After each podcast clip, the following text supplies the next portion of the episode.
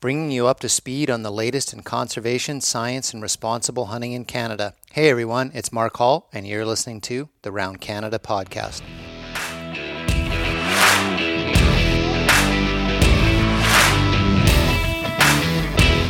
I'm recording this on Father's Day, so a shout out to all the fathers out there listening to the Round Canada podcast. Hope you're having a great day with your family maybe doing a bit of stuff in the outdoors with your kids, target practice, maybe some fishing. I know there's um, the free fishing weekend, different provinces across Canada. So uh, thanks for joining me on the podcast. So, Bill C 21, the gun control bill, has moved from the House. It passed its third reading and it's in the Senate now. It's been there for a few weeks and it's off to a bit of a rough start, actually the public safety minister, uh, Mendicino, uh, has called on the Conservative Party to quote unquote tell his senators, uh, the leader of the Conservative Party, to tell the senators to get down to work and described it, um, passing Bill C 21 in the Senate, as a matter of public safety. Conservative Senator Don Plett is very outspoken about Bill C 21. And one of the news stories I read, uh, Senator Plett said somehow he, meaning Mendicino, expects that we are not supposed to give it a sober second reading and indeed some kind of a, of a vetting.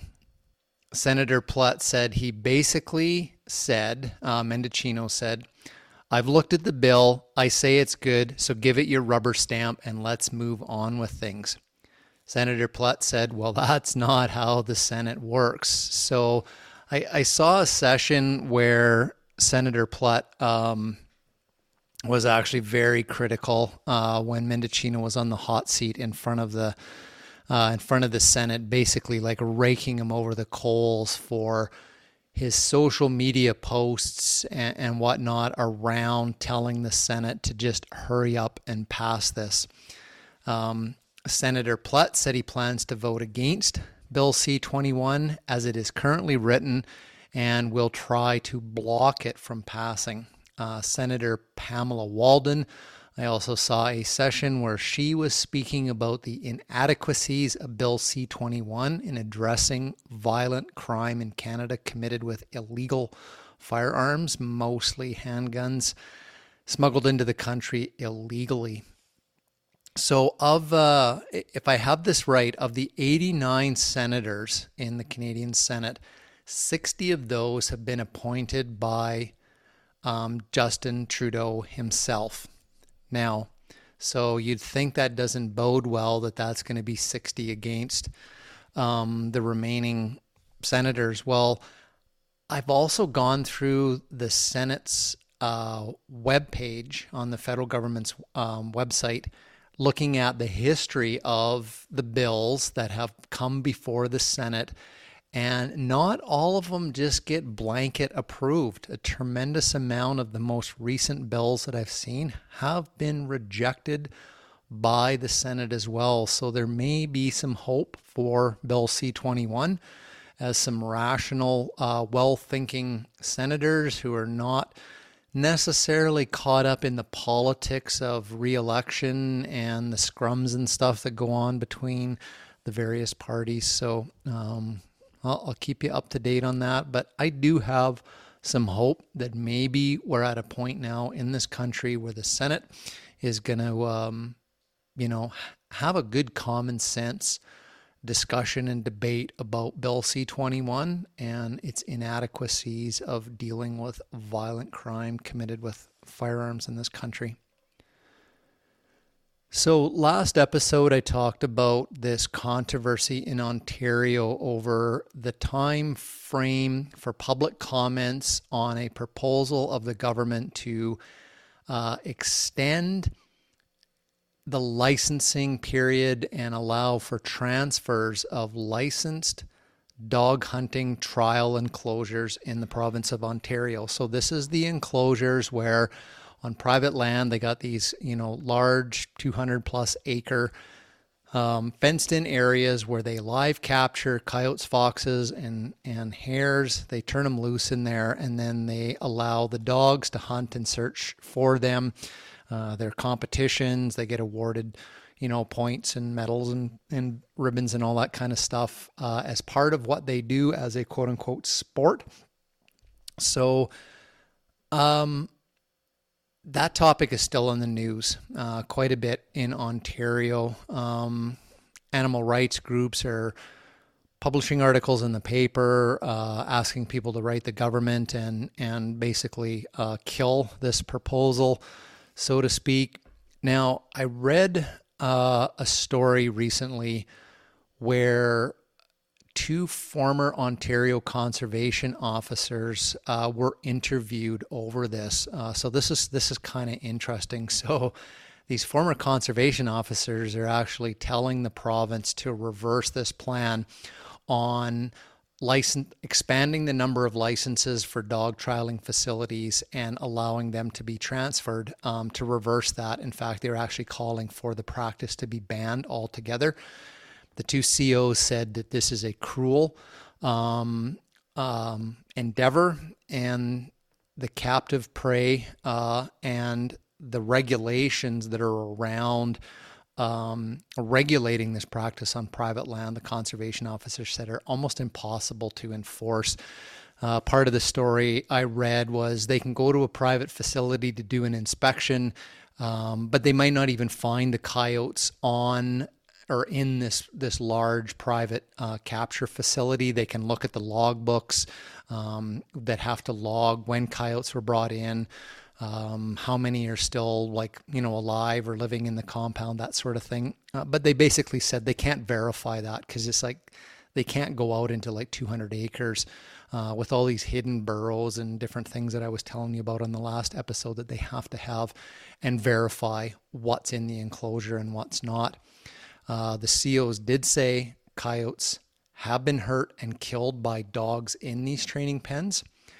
And these two COs uh, that were interviewed for the article, uh, them and colleagues, apparently a number of years ago, um, undertook an undercover operation in Ontario and they kind of infiltrated and went underground and found out that there was a coyote trade ring going on where animals uh, were being, coyotes were being caught illegally and then being stuffed into a barn, packed in there together, and and then sold off um, for these these pens. So I'm I'm reading between the lines here, but what I'm seeing is is there's like a a legal route of obtaining coyotes from trappers, like live capture, then putting them into the pen system, logging them, and having a record log that's required by uh, the licenses.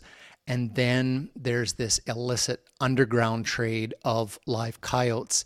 So they can be put in, hunted, killed, whatever, um, and there's no record of them. Uh, so so they can, you know, be doing whatever with this this sort of uh, ghost numbers of coyotes in these pen operations, and they're not on the books, so to speak. So the culmination of this, so, the, from what I understand from reading this, conservation officers, undercover conservation officers, went into this, and they were going out with the people in this illegal operation and they were basically every night they were catching live coyotes and bringing them back to this one particular barn and, and stuffing him into the room. One of the conservation officers that was involved in the undercover operation said the coyotes were piled up in the corner, like on top of each other. They were just terrified, quote unquote. At the culmination of this um, underground operation, uh, the conservation officers seized seized nearly two dozen live coyotes and laid hundreds of charges. Apparently, most of them were stayed because I think um, statute of limitations ran out on it, and I don't know what what or why that happened. So n- apparently, no other Canadian province permits penned dog hunting, uh, which they were calling this in the story I I was reading. Now, when I wrote the last article, I was, you know, mentioning that I couldn't get anybody uh, to come on the podcast and talk about this from the dog hunting community. And I just sort of reached out to listeners if anybody kind of had experience or knew a little bit about this whole entire thing. And yeah, I heard from some folks. Now, one listener from Saskatchewan wrote in and said, yes, in Saskatchewan, they used to be able to hunt coyotes like outside the pens, like out on the land, actually hunting them. And that's legal in Ontario as well. So you've got these pens where they train supposedly train the dogs, but they're training them for competition, like I mentioned before, but also so that the dogs knew how to go out and actually hunt wild coyotes on the open landscape. So the listener said he's not completely um, sure of the current regulations, but knows that a tremendous amount of the regional districts in Saskatchewan have banned the hunting of coyotes uh, with dogs in parts of Saskatchewan. Now, the listener filled me in a little bit and said, um, to this person's knowledge, the way they are hunted out there on the land is packs of dogs chase the coyotes, um, extremely fast dogs chase the coyotes until the coyote is basically brought to exhaustion, and then they bay the coyote up. Then the hunters come in, and the hunters have a special dog, big um, and powerful, and they un- they call it a kill dog, and then they unleash the kill dog to basically attack and kill the coyote that's exhausted and bayed up by the other dogs. So this is somebody that knows even more than I do about this whole entire practice of actually hunting with them. So um, yeah, some concerning stuff starting to to kind of unfold a little bit about this whole whole practice, um, the underground coyote trading. Um, and again, I'll just put it out there. Uh, if people know a bit more about this, um, let me know. So, so one of the things I want to make clear is is there was this information that I kind of covered from a news story I read about the undercover, um, underground black market coyote trading ring. So it's basically synonymous with dog fighting, you know, but it's with wild coyotes. So in anything in life, including hunting, there's this small segment of our community that's involved in illicit activities. And this is probably an example of that. I am certainly not going to paint the entire dog hunting community like this, uh, but th- it is a component of it. And law enforcement officers are saying there's just so many things mixed up in here being private land, large, um, the illicit coyotes uh, trade, um, and the fact that they've seen um, injured and killed coyotes from these dog pens. And the conservation officers, who are generally hunters themselves and are supportive of hunting culture, um, that's their job is to, you know, enforce the, the, the laws and, and build relationships with with good hunters out there and and uh, catch the bad guy, so to speak. So it's concerning when I see conservation officers talking about an aspect of hunting, and they're they're and of course they're retired, so they get to speak their mind freely, um, condemning an aspect of hunting. Um, I put a lot of weight on that actually. So I know a lot of conservation officers have a high, high level of respect for them and and what they see and, and do on a day to day basis. So, anyways, uh, if you know more about this story in Ontario or other jurisdictions, you know where you live, um, again, reach out to me on social media. Find me on Instagram on uh, the Hunter Conservationist on Instagram or email us off the hunter hunterconservationist.com website and and um, fill me in uh, a bit more. I'm I'm learning a bit more um, from news stories and from the folks that have reached out to me, um, but I still feel I just don't know a lot about uh, this culture. Um, but at the end of the day, uh, it sounds like you know actual hunting takes place on the landscape. Uh, I don't know to what extent. It sounds like an, you know, a very uh, inefficient kind of process to, you know, maybe track down a coyote. But, you know, I, I know dog hunters, uh, myself having the duck dog. Um, the love of hunting with a dog is the relationship between the person and the dog, not necessarily the hunt itself. The dog is the thing that's actually hunting. The person is kind of like, you know, um, partaking in the experience and sharing that with the dog. And, and that's a very, very special thing. But um, man, when, when, like I said in the first episode, when the dog becomes the mechanism of death, like it's the gun here. Um, yeah, that's a that's a different story. But then I said, what about guys that use falcons to hunt ducks, right? Like it's you know, I've seen those videos and stuff. Looks kind of cool, actually. Um, but the falcon just grabs the duck, and the duck's thrashing around like it's not an instantaneous duck uh, death. It's usually the you know the the the bird handler gets the falcon and the duck, and then wrings the duck's neck, right? So it's not like shooting it uh, with a shotgun, uh, but the falcon is the gun. It's the mechanism of death. So, anyways, that's that's the case um, that I uh, update, anyways, of what I've learned about what's going on in Ontario. So, I've talked about Canada geese in the urban areas a lot all over the country. So there's one particular story in a small community in British Columbia, Vernon, Vernon, BC.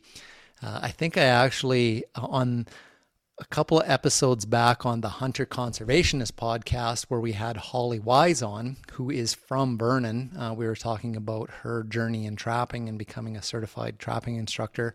Hopefully, you've listened to that one. She was familiar with, you know, the urban wildlife uh, programs in Vernon as a trapper. That's something she also did was urban um, nuisance trapping as well. And so we talked a little bit about the whole goose issue in the town of Vernon. So I think last year, City Council approved a kill to scare program. So they were going to go in and kill Canada geese in the parks in Vernon in hopes that killing birds would scare the other birds away from coming in and occupying park spaces in the town of Vernon. So apparently they moved forward with that uh, and put out a contract, a kill contract for someone to say, okay, deliver on this. And nobody wanted to touch it. Nobody wanted to step in and kill the geese. So, not that just any citizen could go, yeah, I'll do it. I mean, it's a contractor. You're going to have to have insurance and, you know, all this sort of stuff. So it's not like a group of hunters would have said, like, heck yeah, we'll do it. Can we keep them and eat them? Uh, this would have been some kind of, you know, um, you know, wildlife control uh, agency or whatever that met qualifications and insurance and training and all that kind of stuff. But nobody would touch it. So I, I gather, and I've seen this with deer calls in communities near where I live, like there's a there's a really passionate group of people in some of these communities that like they want to disrupt these these calls.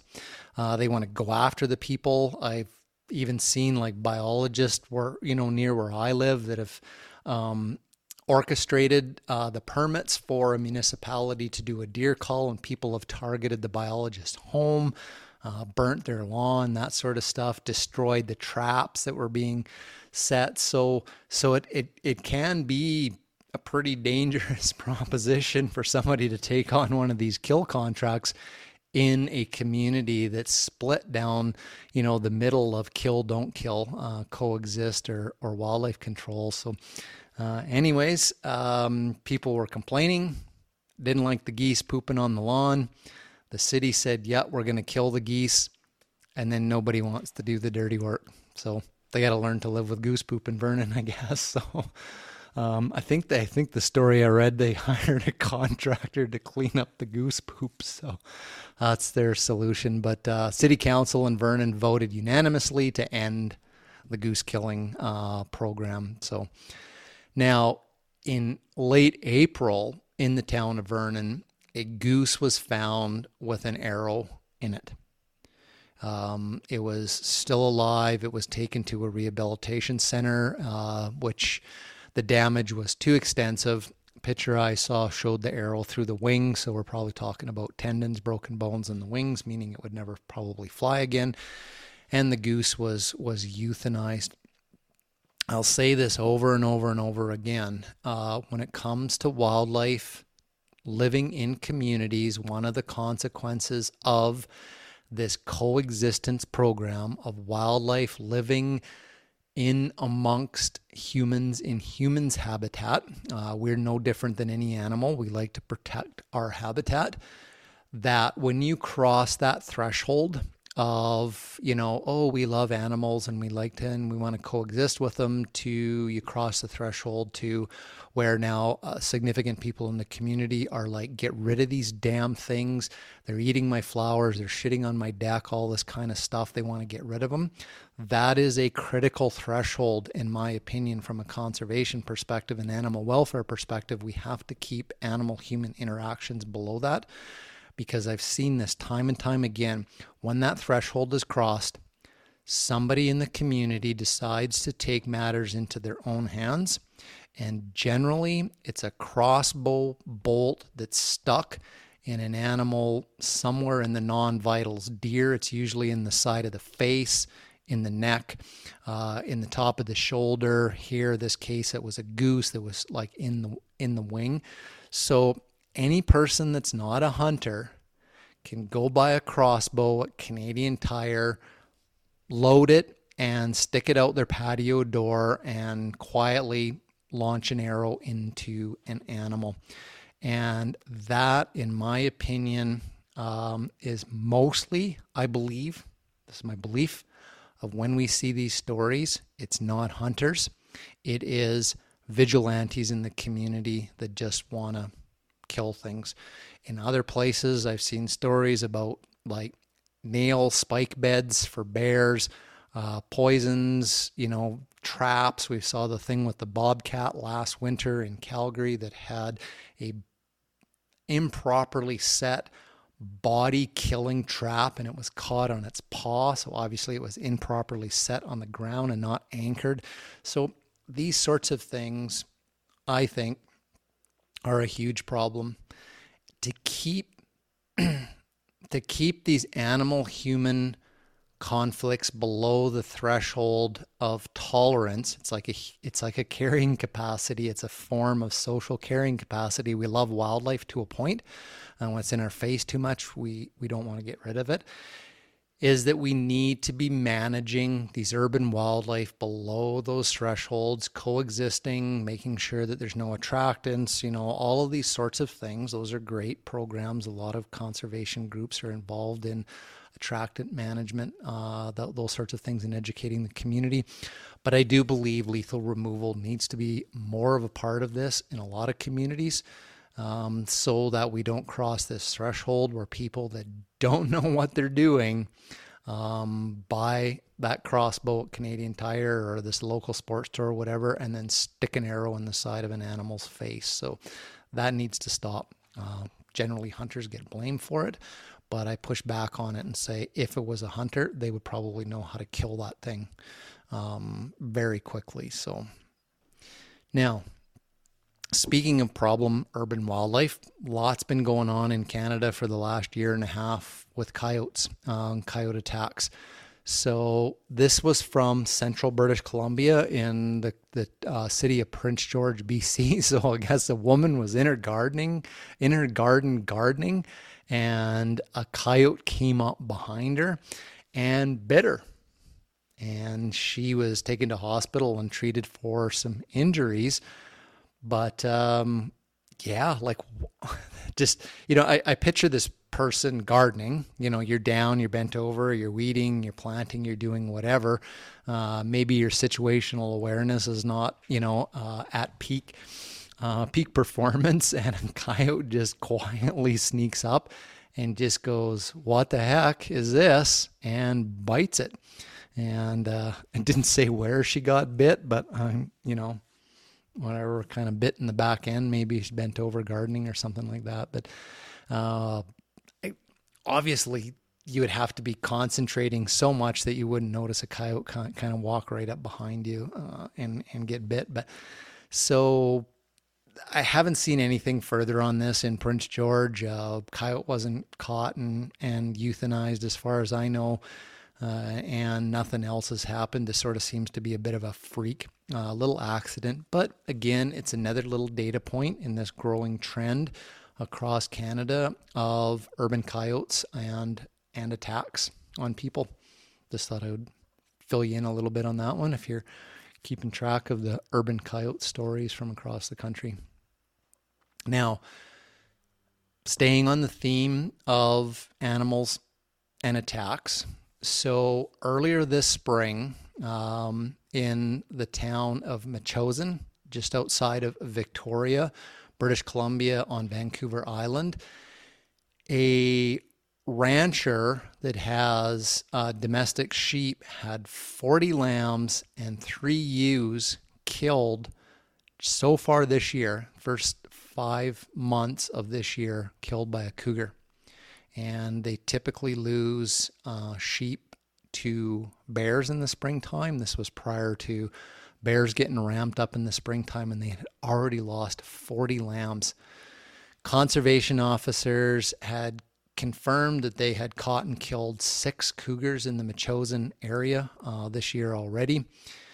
The ranchers said they had not lost a ewe or a lamb to a predator um, since 1995. Other than um, they had one incident where a dog uh, killed one of their uh, one of their sheep they just said there were no predators there then, no no cougars, and um, so now they're dealing with the loss of they they got I think like huge flocks, like thousands of um, uh, sheep and stuff. It's you know, but 40 lambs is 40 lambs. That's that's a friggin' lot of little sheep getting eaten up.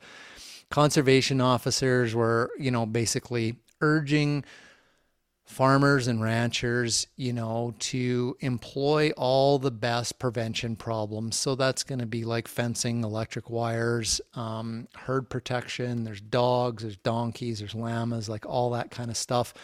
The ranchers said they had an incident where a number of years ago where the bear actually killed uh, a couple of the donkeys that, that they that they had. Um, I don't know whether they were guard donkeys uh, or, or what. So it's a it's a tricky situation. Um, one of the stories I read on this said that a neighboring ranch next to the ones that lost these 40 lambs had a cougar killed one of their lambs in the middle of the day in plain sight of kids in the yard. Um, ran out and and grabbed and killed you know one of their sheep. So that kind of stuff gets uh, incredibly concerning. Um, conservation officers have said that their priority is public safety. Uh, that's their number one priority. And uh, public safety related to dangerous hunting or dangerous wildlife in urban and rural s- settings. That's their primary. So it's not their role um, to basically be on standby should a dangerous predator start to cause problems with livestock. They're not um, they're not Brinks guards, so to speak, the conservation officer. So it's really up to the landowners and the ranch uh, owners and stuff to do everything possible to uh, protect their own livestock.